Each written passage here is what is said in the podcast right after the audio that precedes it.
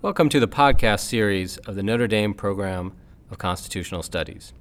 The program of Constitutional Studies here at Notre Dame fosters research and teaching on the philosophical principles of constitutional government and the American constitutional tradition. Enjoy today's podcast.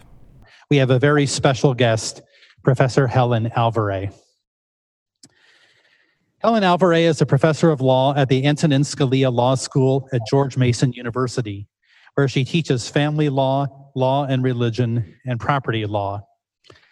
He publishes on matters concerning marriage, parenting, non marital households, and the First Amendment religion clauses. She is faculty advisor to the law school's Civil Rights Law Journal and the Latino Latina Law Student Association, a member of the Holy See's Dicastery for Family, for Laity, Family, and Life, a board member of Catholic Relief Services, a member of the executive committee of the AALS section on law and religion, and an ABC News consultant.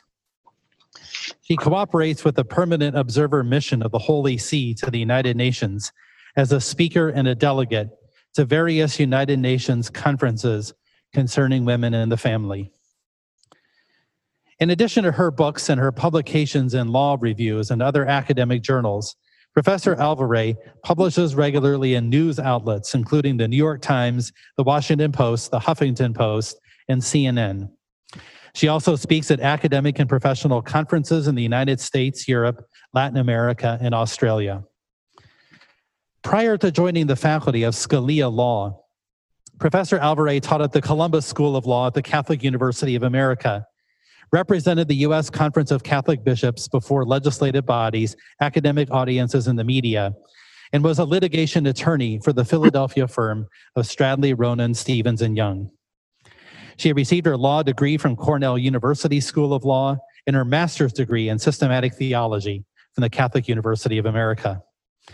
Professor Alvaré is a longstanding friend of Notre Dame, has come out here many times to speak, and is a recipient of the Evangelii Evangelium Vitae Award for her work in the advancement of life. We want to thank the Tocqueville program, the director Phillip Munoz, and for Soren Hansen for co-sponsoring the lecture, and we welcome those who are attending on Zoom. We will have a Q&A period at the end of her lecture in which we will take questions um, first from the floor, and then if there's uh, time, uh, we'll turn to Zoom participants. So join me now in welcoming Professor Helen Alvaré. Thank you, Dan. Can you hear me? Yes? I'm going to assume. Good. Excellent. So, hello, everybody, and um, thanks for having me. Uh, I have a daughter out at Notre Dame who's lucky enough to be attending in person also. So, I'm very fond of you guys. Um, uh, when I sat where, where you are, um, I believed already that the study of God was intrinsically the most interesting thing in, in the world. Uh, I would never imagine that I would be speaking to a, a, class of students and others from the perspective of really now over 35 years uh, career in the church. so that you can see sort of how my perspectives and work arose, I thought I would give you a little bit of the, the personal fabric of things in addition to my the professional resume that Dan gave you. So um, I think I would call myself a cradle Catholic with questions. Uh, very much was I a strident feminist of the 1970s. Um, I would say definitely I would call myself a feminist still. Um, women's rights or human rights um, obviously resonates. Uh, I began watching my, you know, brilliant nuns, which I had loads of in grade school, um, but I wondered why they weren't sort of running everything at the parish. Um, uh, I watched my extremely smart mother graduate, you know, first in her class from college, and I wondered why she was dedicating all her time to domestic things. I, I, I wasn't sure. I thought that was good. Um, I asked why God gave me such a huge academic appetite if I wasn't supposed to use it. Um, I asked why the church was so insistent against contraception when the work of children would always fall to women. Um, I understood the abortion teaching pretty clearly from the very beginning, even while I was bumping up against many of the others. I, I knew that the the only response you can make to human life, to respect it, was, you know, first of all, not not to destroy it. But I was always troubled by the stance on contraception. So those questions have have never left me. At the same time, throughout all that time into today, Um, the church is always mother to me. Um, it, the personal exemplars I've encountered in the church are overwhelming. Um, my late and very disabled sister was loved and cared for in incredibly personal and daily and, and charming interactions um, by the people in my church community. Um, I knew that Jesus' life um, was absolutely a sure guide to interpreting and facing reality, and it sure beat the other isms that that I reviewed in the course of my life. How could I not be in favor of human beings living with radical openness and affection to every human being? So I, I struggled to reconcile that with my misgivings about the church. I went to law school frankly, with the idea of working in some kind of church meets world uh, legal capacity.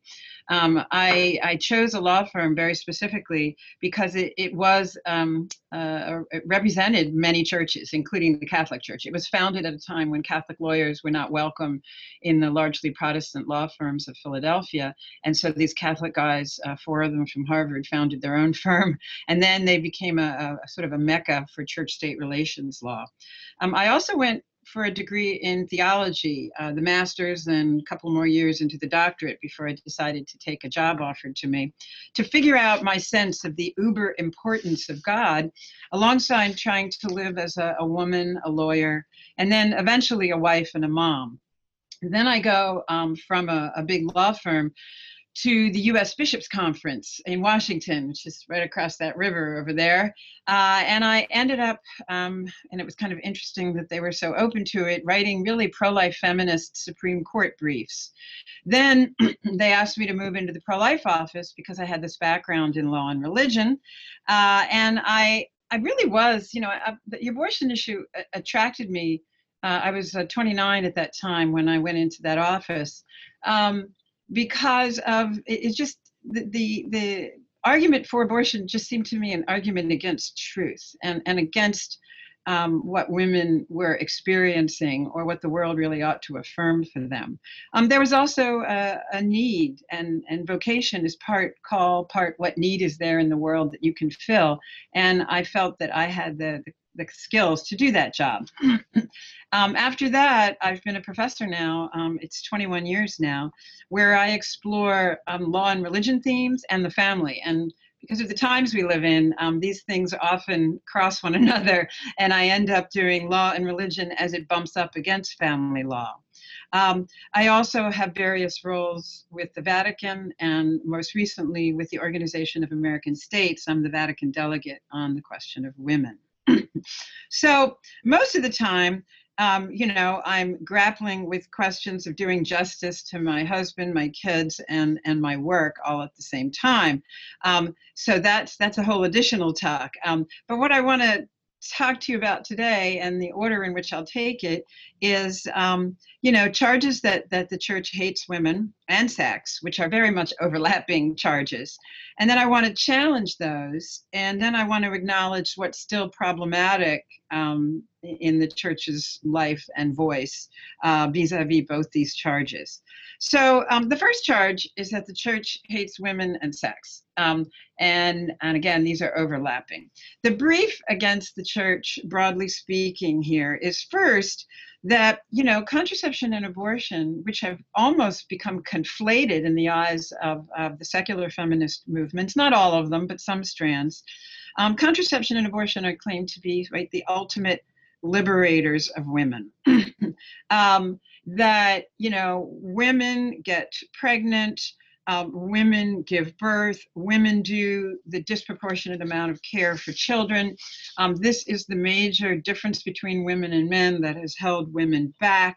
Um, the linking of procreation to sex is also um, uh, you know, dragging sex down. Benedict uh, XVI has a great line in his encyclical God is Love, where he says, The charge against the church is that they, quote, blow the whistle on sex when it is just about to become divine. I, I don't think the words blow the whistle on sex are in any other encyclical. I, that one is my, my favorite. Um, there was this notion, too, put forward by Margaret Sanger, by the inventors of the pill, that if you just could free sex from from its relationship to procreation, it would be incredible. Margaret Sanger says that a woman would begin to worship her husband and sex would become the holy path to a new enlightened universe. Um, uh, the people who invented the birth control pill um, at Searle Pharmaceutical, um, when they were selling it to doctors, they brought a gold uh, bust of Andromeda and she was pulling chains open over her neck and, and it just said unfettered. And they gave this to all the doctors who first um, prescribed the pill as sort of, you know, the, the gist of what it was all about to, to free sex, to make it what it ought to be.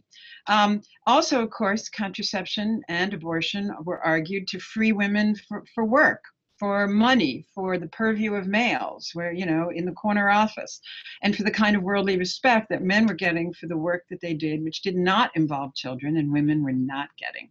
And of course, then once you've made children the, the, a problem you know for women and a problem for their freedom then you're, you're going to move to to abortion because contraception fails. If you look at the cdc's reports on that really for years it's hovered around a 12% annual failure rate. Um, you know about 50% of the patients going to abortion clinics according to planned parenthood's uh, former research arm guttmacher institute um, were using contraception in the month they got pregnant.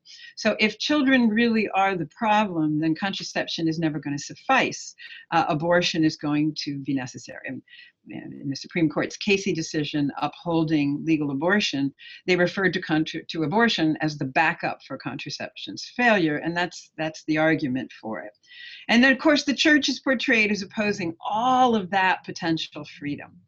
Um, a second part of the brief against the church is its teachings about the place of women in the church and the world, as if we should be cabin to home, um, not leaders in the world, and not priests in the church or otherwise leaders in the church. you know, this is the, the reputation, even though the New Testament and um, the church history contain really remarkable statements about Jesus's regard for women. Um, never, you know, minimize the importance of Mary as the exemplar, not just for women, but for human beings at large. Jesus is very frank and loving and open relationships with women, revealing divine things to the woman at the well, to Martha and Mary, um, having women be the first to, to see and grasp the resurrection. But of course, there's parts of particularly um, the epistles that seem to confirm women's secondary status language about our not speaking in assemblies, covering our hair to cover our shame. And of course, the, from the early church to today, the church seems simply to sort of reproduce the surrounding culture's relegation of women to limited roles, not to see them as important voices in the world, not to allow them to be priests or hierarchy. Also, there is the question of, you know, is the church's voice missing in the world today on the great struggle for women's dignity, equality, freedom, struggle against violence, etc. And there are still complaints about the lack of women in church leadership. So let me now give you some responses to these. Um, on contraception and abortion, you know, right away, um, despite my upset at the church beginning at a young child over the contraception teaching, um, I did have to wonder how it was that feminism sort of leading charge, um, and you see this in politics too, you know, women's causes are so often reduced to contraception and abortion. The leading charge was that um, the country needs to make sure that women can avoid um, being and doing what makes women different. we need to help women avoid um, pregnancy, childbearing, um, rearing children. And right away, it occurred to me that a more feminist response would be that the world accommodate what you know we can't change, which is inevitable about um, about women's biology. That we are capable of these things generally. Um, why wouldn't the world accommodate women's differences and, and our preferences regarding um, how we want to um, have children in stable relationships, have someone else to help us care for them, be able to work while taking care of children for many women? The, the forwarding of you know silencing and and abnegating and denying and even destroying um, women's capacity to have children as this sort of feminist charge elicited a suspicion in me that those forwarding this idea have really first imbibed the notion that the male is the ideal and the woman just need to conform to what he is. Um, this led me to even more suspicion that any program based on these um, uh, facts for, for contraception and abortion as their leading uh, matters could really be feminist.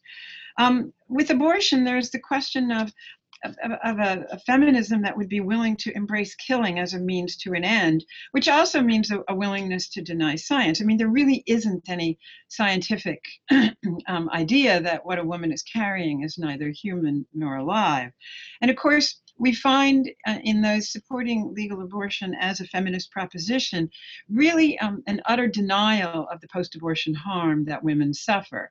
And I mean, we can go back and forth about studies you've seen, et cetera, but, but it's undeniable that thousands of women approach um, post abortion healing and reconciliation services really on a monthly basis. We also have the fact that really all help to, to single moms and women in crisis pregnancies um, and poor single moms um, is, is almost all on the side of pro life advocates, including largely the church always thought it was so stunning that abortion advocates have, have no services for women in crisis pregnancies. And this too elicits my suspicion about their program for women. But what about contraception? I don't think it's overstating it to say that this is perhaps the strongest piece of the church hates women storyline. And it's undoubtedly true that contraception has enabled some women to avoid children or to allow them to, you know, to, to finish school or to get a particular job and even to avoid abortion. Uh, John Paul II acknowledged this in, um, in, in his writing.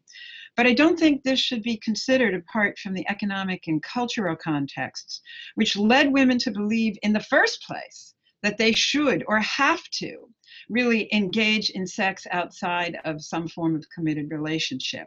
Um, that is, in a relationship that really can't, maybe at all, let alone easily, welcome and sustain a baby or a culture and an economy that tells women that they really should not get pregnant and raise children in order to succeed.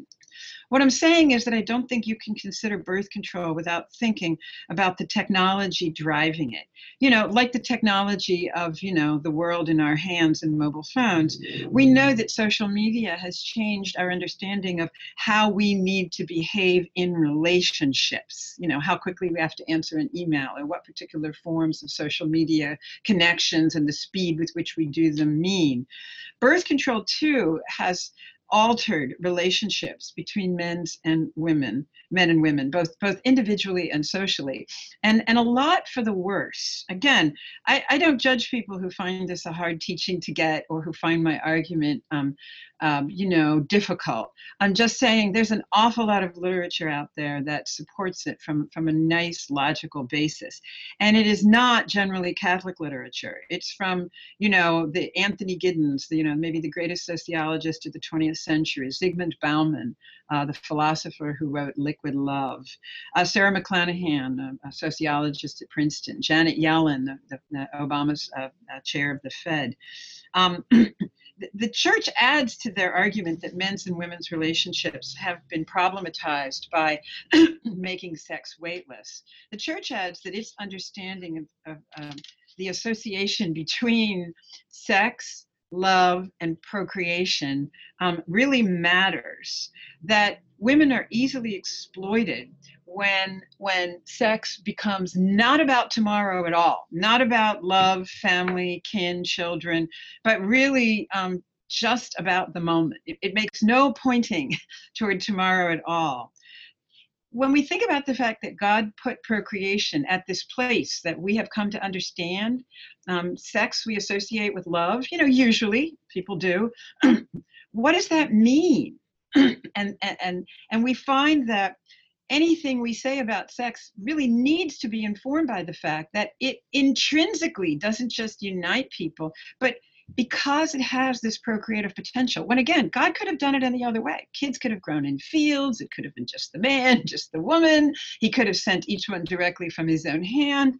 Um, but he, he puts it at this intersection of male, female, and love.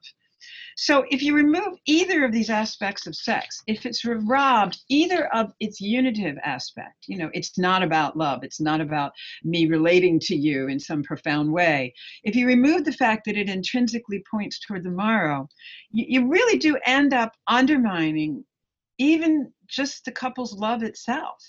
Um, and it also ushers in a world where children don't get the care of the two people who made them it changes the sex, dating, and marriage marketplace, if you will. the best article on this ever was done by Janet Yellen, um, again, the Obama's Fed chair, and her husband, the Nobel Prize winning economist, George Akerlof.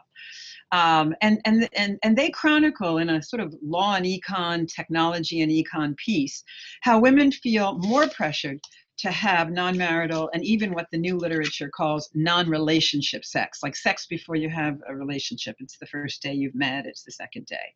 That women are more objectified, leading to you know pornography and more Me Too problems that we have more, not less, non marital births uh, since the advent of uh, contraception and abortion, um, that we have more, not less divorce, we have more abortion, we have more, not less children without stable parental care. Um, it was predicted that all these indicators would go in a positive direction, but instead they've gone in a negative one. A final thought about contraception and abortion. The church has come a long way from its outright um, suspicion um, of sex. Um, and uh, that is definitely true, and all the, the contemporary popes have acknowledged that it went too far in that direction. And it understands sex as a good gift made by God, but of course, its voice on this is hugely undercut by the sex abuse scandal. It still needs to get this articulated for the people in the pews and express how its teachings on sex are not mere moralism, you know, rules, rules, rules for purity and controlling people, but ultimately an application of the great love command to love God and our neighbor, but applied within the realm of male, female, and parent child relationships. Uh, and then, of course, we have, as I've suggested really just a moment ago, the evidence that the church's way of doing sex, marriage, and parenting actually, and we've really only known this in the last like 40, 50 years, actually empirically is the way that promotes freedom, dignity, equality, stable families. Um, the, the largest gap between the rich and the poor in the United States is not race, it, it's not immigration status, it's family structure. And people without stably married parents, um, and that is now in the United States largely poorer Americans, and it can also break down along racial and ethnic lines. Those folks are are disadvantaged from a very early age um, economically, emotionally, educationally, on average. Of course, not everybody, but enough so so that it now constitutes this family structure difference that is between um, marital and non-marital parenting situation, the largest part of the gap between the rich and the poor in the United States. Let me turn finally to women's leadership in the church and the world. I'm going to try and end in 10 minutes so that we have 15 for conversation. There is significant evidence, of course, to women's importance um, to God um, in, in, in the New Testament. In the early church, you didn't only have the crucial work of women disciples and the spread of Christianity, but copious evidence of the interesting and unique importance of virgins and widows. This was really new. Roman society, you know, they wanted you to get remarried. They really didn't have um, uh, a way of thinking about virginity that is sort of putting your relationship with god above your relationship with anything in the world in first place and and and this um, these these widows in particular you had a lot of wealthy widows who did not remarry and donated an extraordinary amount of time and resources and discipleship to the church. Interestingly there's huge evidence from the work of rodney stark peter brown kyle harper about the attraction of women to the church precisely because of their teaching on sex marriage and parenting. They hated polygamy. They really did not like husbands ability to, to set them aside in divorce so easily Um, they didn't like, you know, women's being punished for adultery, but men not so much. Um, they really hated the heartbreak of being forced to have abortion or being forced to put their daughters or their um, their weak, you know, sick uh, newborns out on the hills to die. they really loved the husbands love your wives as Christ, you know, loves you, um, and and the teachings in the church about the necessity of um, of faithfulness in marriage and care for your children. There's a really fun observation from the fifth century, um, which is a time during which high placed men were really a little nervous about converting to Christianity so as not to compromise their, their public position with their secular overlords. But their wives more often were accepting Christian baptism. So St. Augustine writes to a Carthaginian nobleman, nobleman named Firmus or Firmus, we could pronounce it. And he says, Oh, Firmus, so unfirm in purpose, you men who all fear the burdens imposed by baptism, you are easily beaten by your women. Chaste and devoted to the faith, it is their presence in great numbers that causes the church to grow. And this is often noted in histories of the church by the authors I just referenced. Thereafter in the church, you have huge influence from women martyrs. I mean, you when you when you see the martyrs being named in the New Testament and in the early church documents, there's you know roughly equal numbers of women and men. Great influence from the church's mystics, Hildegard, Catherine, Therese, the great abbesses of religious orders and the saints. But you know, even closer to home and in our neck of the woods, you've got women's roles in the church in the U.S. Um, I mean, I've come through. I'm writing a book um, related to this on the subject of the number of women, you know, bravely founding hospitals in the wild, hundreds and hundreds of Catholic hospitals, largely founded by nuns in the U.S in the 19th and early 20th century. And of course, women also founding and leading major institutions, educational, social services. In fact, from time to time, uh, in the US, all the very leading um, charitable, educational, and healthcare uh, services run by the church are run by women 100%. Um, interestingly, a study has also been done showing that in diocesan leadership, you have a higher percentage of women doing the leading, you know, the C jobs, the CFO, the COO, et cetera, in Catholic dioceses than you do in American corporations. I find that um, not surprising given my experience, but, um, but interesting.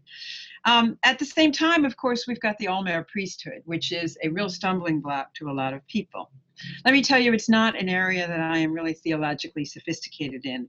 Please consult, and there's her articles are online. Sister Sara Butler, who used to be head of women's ordination movements and then uh, theologically changed her mind. she makes observations about not forgetting the, the valorized role of lay people that uh, the church um, has, especially since Vatican II, and especially because lay people are everywhere and, um, and clergy are in very few places relatively, um, the, the, the influence and importance of lay people. Um, and she calls lay people's overstating the importance of clerical uh, people, uh, lay clericalism.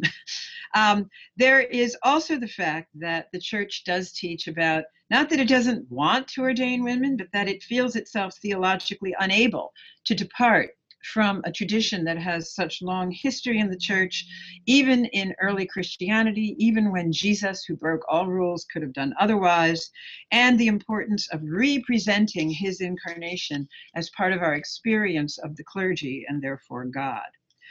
Let me add to this that it's also the case that beginning for the most part during Vatican II, but extending to today, the Church has issued a raft of documents updating and clarifying its stance on women in a really positive direction. Um, I'm very happy for them. Let me give you a whirlwind 3,000 feet tour.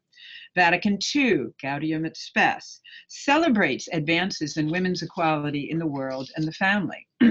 John Paul II, in his 19, um, his 1998 document, Mulieris Dignitatem, on the dignity of women, crucial contributions about the fact that the differences between men and women are always alongside equality. I mean, isn't that really the ideal we have in the US to hold diversity and equality side by side? And he says the male female pair is the first place where we learn to do this.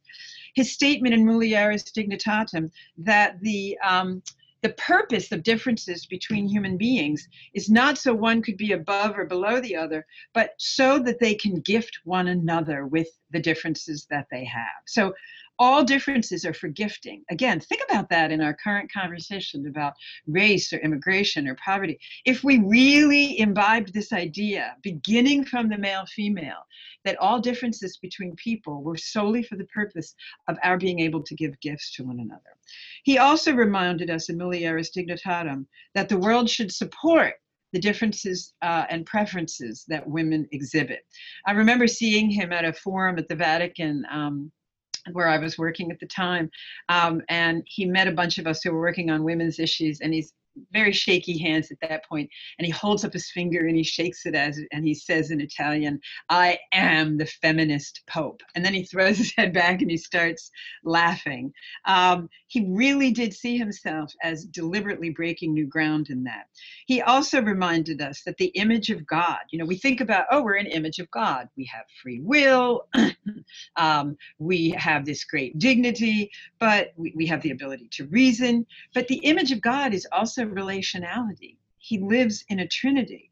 And, and John Paul II points out in Mulieris Dignitatem that women who are, you know, um, the first to know they're pregnant, who give birth, who disproportionately care for children in the world, are charged with reminding the world that life, all human life, is primarily about being in relation and not primarily about me, me, me he states that men's domination, which was taken to be sort of the way of the world, the natural order, is actually a way of, is, is a result of original sin in the world, and it is definitely not the natural order of things.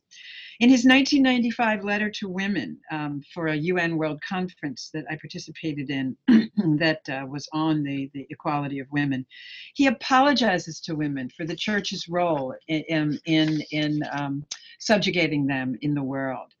In 2004, Pope Benedict writes, and I have about one more minute and then I should be done.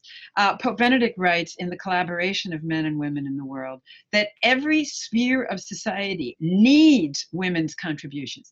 This was an advance on prior Vatican documents that I saw as expressing a little bit of a, well, women are going to go out in the world, they're, they're not solely going to be taking care of children.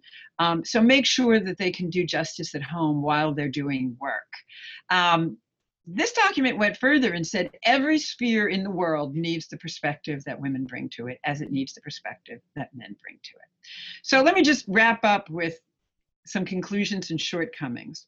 While I think the church has a lot more to say for itself than the brief against the church um, currently acknowledges, I still think that it is not sufficiently present in conversations about how to advance women in the world. Um, now, things that you don't see every day. Um, you know, when I'm working with the, the permanent observer in New York or at the, the Organization for American States here in DC, we're working to advance the interests of women every day. I mean, I, tomorrow I'm talking to, to 10 ambassadors from various Caribbean countries. Last week, I think we had eight ambassadors. And, and it's all about, you know, the dignity and equality of women. People don't see it uh, the work that is being done, I think, frankly, they should step up their public presence in this to places where people will see it and the church becomes more of a voice here. I still think there is not sufficient advising of women at the Vatican level. Um, there's still a great deal of old boy and new boy um, um, um atmosphere then. uh, women's missing voice in, in years past on the issue of sexual abuse in the church was a, was a bad example of this. Um, I think its teaching on women's priest is not accessible to most people. Um, it's it's there. They have some good things to say for themselves. Most people don't understand them at all. You haven't really finished communicating unless your audience understands what you're saying and you're actually deemed to be present. So in some, I think that the church has a genius anthropology about women, some genius statements, but its operations haven't caught up with it yet. At the same time, as a woman who values reason and intellect a great deal, I couldn't imagine uh, a religion also without a God who loves women a great deal. Um, I, I, need female exemplars and role models to survive and thrive in this world. I value their guidance for sex, marriage, and parenting because I understand it as, you know, a, a way of helping me learn to love permanently and faithfully in a, in a world that makes that challenging. For all of those reasons, I still find the Catholic Church a very congenial place to be, even though, you know, like me, she is always on the way and never fully perfect. So thank you very much.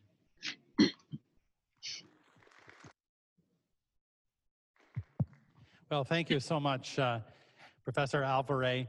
And uh, now we would like to open it up to uh, questions from the floor in, in our class.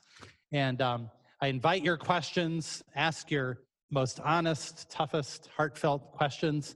Great, we already have one ready to jump in here. So great. And just say your name and then your question. Okay, I'm Talia Harb.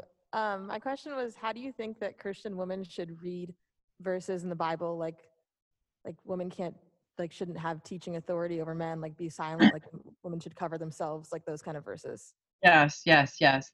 So thank you. There's um, there's again I'm, I'm not a biblical scholar and you've got seriously good ones there at notre dame but um, th- there is a great deal of biblical commentary that tries to um, sort first of all it often does you know etymological studies what it is that they were actually saying versus how we interpret them in english. Second there are those that are more historically conditioned and those that are um, uh, uh, some things that are not and are really a breakthrough theologically in light of the event of Jesus Christ. Then there's also the fact that um, that you have competing verses. You have, you know, a statement uh, by St. Paul that, you know, talks about um, mutual subjection of men and women to one another out of reverence for Christ. So all of those uh, readings and competing verses have to be taken into account. Um, there is and and and there's lots of sources that do that particularly on women. I really advise you to look at um, mulieris dignitatem and i advise you to look at um, uh, uh, the collaboration of men and women in the church and the world uh, by benedict when he was at the cdf um, there are you know, again, affirmations of cultural things that were against women, but with then some movement forward. Husbands, love your wives. Well, that, that was not understood to be any obligation of men at that point, let alone mutual subjection of men and women. So there's there's an affirmation of something, and then there's a pushing forward to a, a truly more Christ-like and more uh, enlightened by God view of the world. So I encourage you to pursue those. Thank you. Okay, great, great question. Hi, I'm Monica, and my question I know you said you weren't an expert or anything, but it's about that like women and priesthood thing. So maybe I know that you said that the church wants to keep, like, doesn't want to change the tradition, but why was it there to begin with? Right. So the, the there to begin with is because Jesus, who kind of broke every mold there was, uh, appointed uh, 12 males as uh, as his uh, apostles, and um, and while he had crucial roles for women, women you know traveled with jesus women traveled with the um, with the uh, apostles. I think just last week um, st paul is my favorite uh, uh, of all the, the the apostles because uh, he's such a wild man. And um, St. Paul had lots and lots of women traveling in the company of himself and other apostles. And it just refers to these women, and I forget their names, Priscilla, one or two others. And then it says, and they provided for the apostles and preached the good news. I mean, um, so it, so the first is to say that Jesus, who broke all molds, did not break that one. And and second is to say that we are a very incarnational church. We we we want to understand that the things of this world and are important, and the fact that uh, that Jesus was he was a male, that he had males who went out to represent him in particular ways. It's a way of our keeping touch with the idea that that material things matter, sex matters. The, the other side of this coin, though, is that the church wants to caution you and me and others that the idea of saying, well, because some people have particular roles means that we're lesser. There is absolutely nothing in the church that says that you and I have a lesser role um, in, uh, in, in the world uh, as the, the, the ongoing presence of Jesus Christ because we are not priests. I mean, that's a form of clericalism, say, uh, maybe on your part and mine, that we say, huh, you know, they're the only people who get to do important things. I think if you actually sat down and thought about what was important vis-a-vis your relationship with God, your relationship with a parish, your Catholic education, etc., you would find that it wasn't things that came through priests that constituted the most important aspects of those things in your life. Um, you know, if you think about teachers in a Catholic school, the nuns who founded Catholic hospitals, conversations that actually bring you face to face with a love so amazing that you know that God is alive and, and living through this person. I'm betting that most of those things did not come by way of, of an ordained person in your life. And, and to say that the only important things that happen in the church um, come through ordained men is a form of clericalism on our part. That said, I if the church really feels this way, and that's what she says on paper, then women should be hugely represented at synods. You, women should be hugely represented in any kind of body that the church is appointing to think about church meets world or to think about the church speaks to the world. Um, and I mean, you know, Francis is, is coming a distance on this. Uh, Benedict did a lot. He he was, uh, you know, extremely active in the Office of Women at the Vatican that that I served with a terrific staff there and a lot of great women. Benedict has appointed a ton of women. I think on the Vatican's economic um, overseer now, I think he has, um, I don't know, it's like there's like eight. I forget what the, the it's it's 14 people, eight lay, you know, nine clergy, and I think like now six out of the the nine lay are women. He he's trying to move to actually bring women's voices into more places. Um, so, if we mean what we say, what I just said, then we have to demonstrate it by having women in in more of these places. Um, kind of. Oh, sorry. My name is Jenny. Um, to go off that what do you say about the problem of none of these roles even if all of the lay people in the community you were just talking about were women none of them were will be figureheads or public speakers? Um and therefore the women in the church even if there are a lot of them do not have public roles and aren't seen. Yeah. Well i don't know what diocese you're in but i would say that they do have public roles and are seen a great deal. Um, in dioceses and in the church um, and, and internationally as well. Um, if you sort of tune in to what's being done on the part of the church, um, you know, I know just because I've done it myself, but I'm not the only one. You know, hundreds of other women in the church who has, whether they're the director of, you have lots of women who are head of the diocesan canon law tribunals. You have uh, lots of women who are head of Catholic education. You have lots of women who are head of Catholic hospitals, Catholic social services. Um, you know, again, just I think it was as of two years ago, women headed up the national and international um, Catholic uh, entities of every one of those of those kinds. And and, and they are seen. And at the at the United Nations, at the Organization for American States, um, we we often have an all-female team um, speaking on behalf of the church.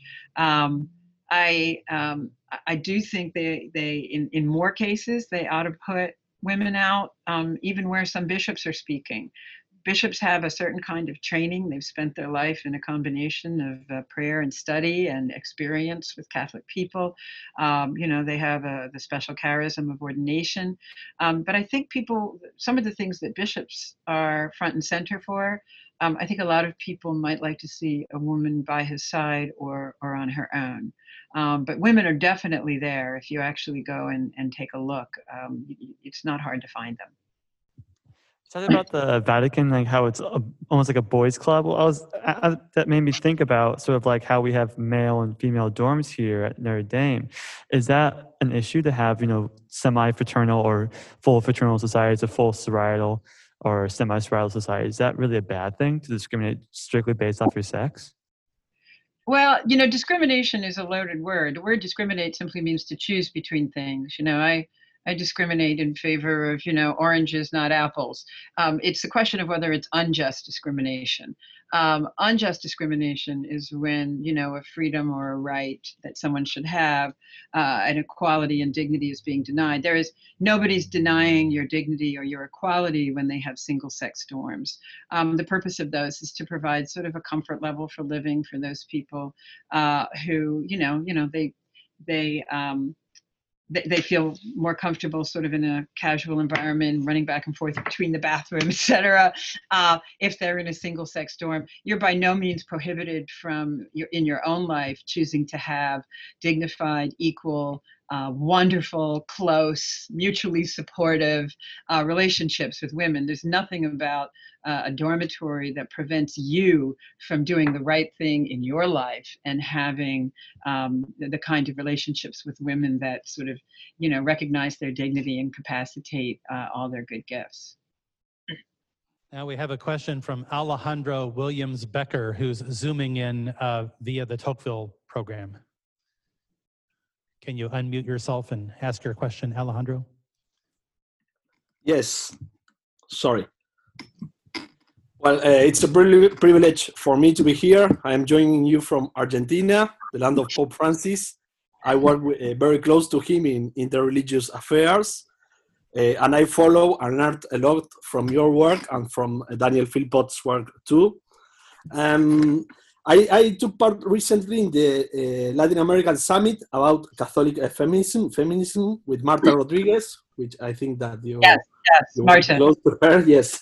so, and my thoughts after that uh, summit were: uh, how can we advance towards uh, uh, Catholic and pro-life feminism if we have done so badly and so slowly in renewing the church after the, the Vatican II and also in, in advancing in the, um, our understanding of the consequences of uh, John Paul II anthropology to, uh, uh, you know, to approach these matters of gender, uh, sex, uh, sex relationships, and so.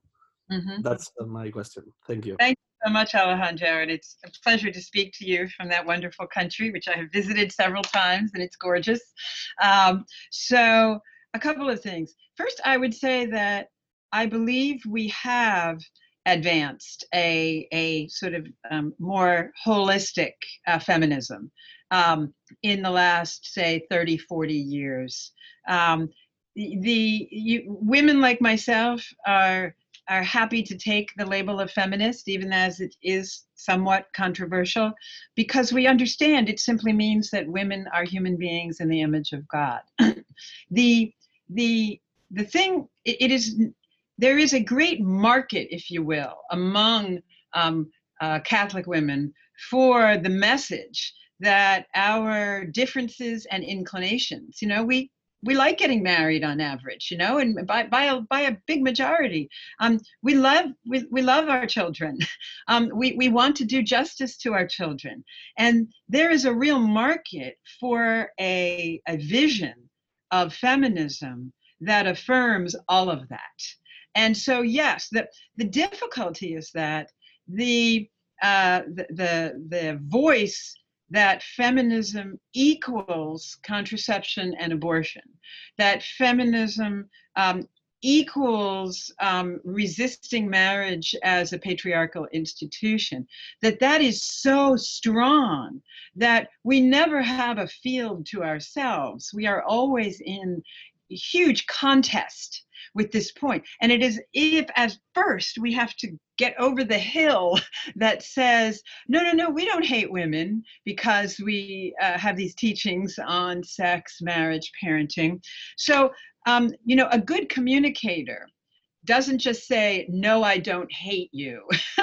they begin by saying, That's wrong, but let me tell you how my vision is loving, does support women's uh, desires, preferences, uh, their actual freedom, their actual dignity.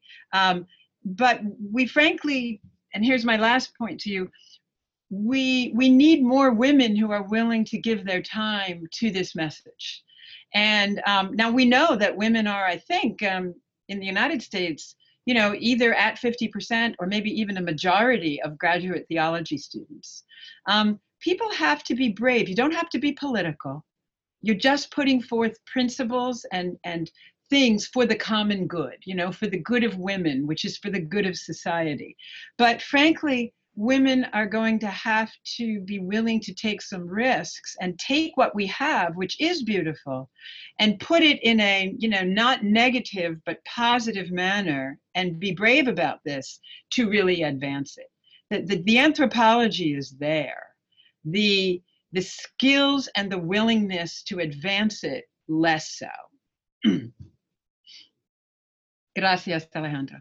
Thank you. Gracias. For that, we, oh, thank you, thank you. We even patched in a participant from Argentina, which is wonderful. And so uh, for that, we also have to thank not just Miraculous, but the technological savvy of Soren Hansen. And we also thank the Tocqueville Forum for their co-sponsorship. But most of all, we want to thank Helen Alvaré and uh, for uh, speaking to us, for taking the time to share her thoughts with us. And uh, join me once more in thanking her for her, her talk. Thank you very much.